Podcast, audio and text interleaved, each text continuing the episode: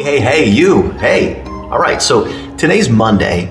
It's a notorious day where everybody starts a new diet again, and they think that this time's going to be different. Yet today I'm going to show you, but because of one thing, chances are it's not going to be any different. And here's that one thing. So most people think that they can just do something and they'll get a response back, which most things in life, it's true. But when it comes to weight loss, that's not necessarily true. And there's one big variance that is going to make or break, you know, whether you lose weight or not. And it's not whether you eat healthy, it's not whether you eat gluten free, it's not whether you do cardio, it's not whether you do a finisher, it's not whether you go to a boot camp or a CrossFit or an F45 or a burn or whatever. It matters when calories in is less than calories out. That's it, okay? So here's kind of the whole thing is like in order to achieve weight loss, we need to understand what weight loss is, okay? And majority of us, which should be all of us, should be looking for fat loss, not for just weight loss, okay? So that's an important thing to differentiate between the two. Now, science shows, studies, history, that 3,500 calories equals one pound of fat. Okay, so if we divide this over the course of seven days in a week, that means we need about a 500 calorie deficit to lose one pound every single week. 500 calories a day times seven, that's your 3,500 calories. But the big thing comes in is what if you make a mistake on your meals? The next thing is like, what if you eat more calories one day? Or what if you want to lose more than one pound? And so these are the questions and these are the things that came up with Michelle and I this weekend.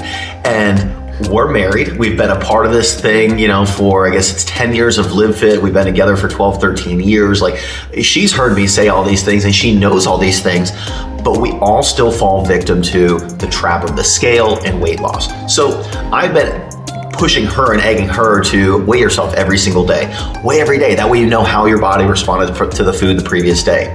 Well, she's not. She's doing it like once every week or once every two weeks. And like, you know, came to Sunday or Saturday morning. She's like, see, this is why I don't weigh myself. And see, it didn't go down. And see, and I'm like, the scale's not the reason why you didn't lose weight. The scale's just telling you you didn't lose weight. So we had this nice conversation, this back and forth, and this is what I want to make sure I relate to you.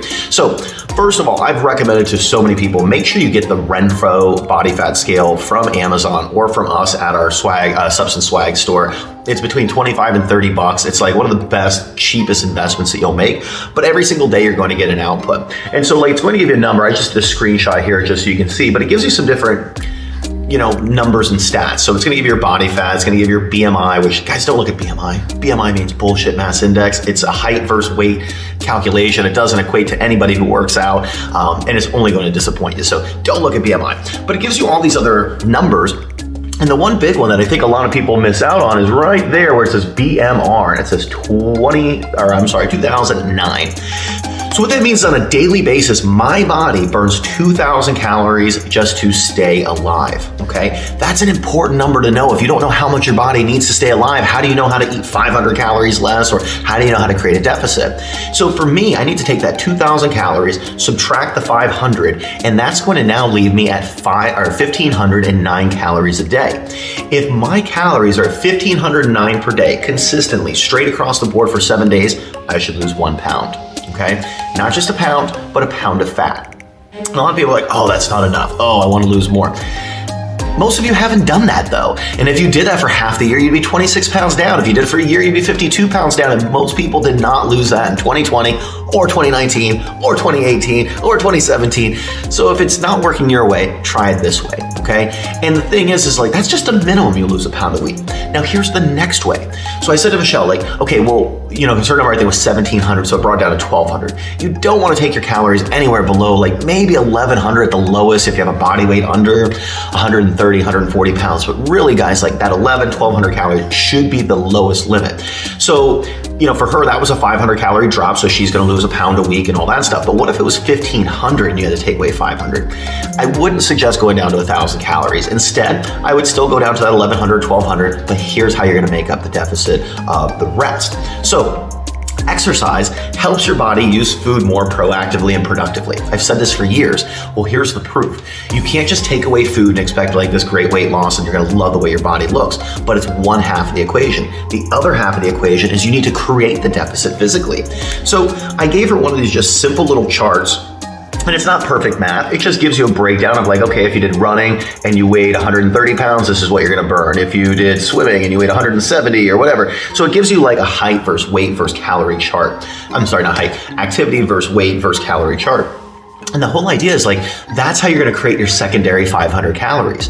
So every day you create a 500 calorie deficit of your food intake, and then you create a 500 calorie deficit with your expenditures of your exercise. That together now makes a thousand calories a day of a deficit. You're going to now burn two pounds every single week, but you're still eating enough calories every single day to support your muscles so that your body doesn't plateau and your metabolism doesn't fall off a cliff and you stop losing weight because that's what most of you do. You just cut calories, cut calories, cut calories, cut calories. And when you hit a roadblock, you're like, this diet didn't work for me. And you start back at the top, your body gains all this weight again. And then you think this same process is gonna work again in a month or two.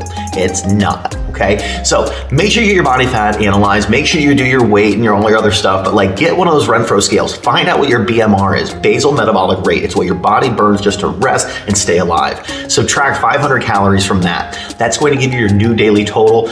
We can talk about macros and all this stuff another time, but just stay under that total. Then the next is make sure that you're physically burning 500 calories a day.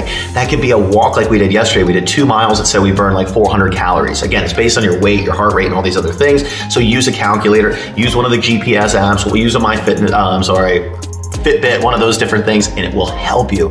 But these two things together is going to give you a thousand calorie a day deficit so that you can lose two pounds. And if you don't exercise today, well, at least you still had your 500 calorie food deficit. And if you maybe messed up on your diet today, well, at least you had your 500 calorie deficit from your workout. But all combined, it's your safety net. It's going to be what gets you there mathematically, scientifically, every step of the way.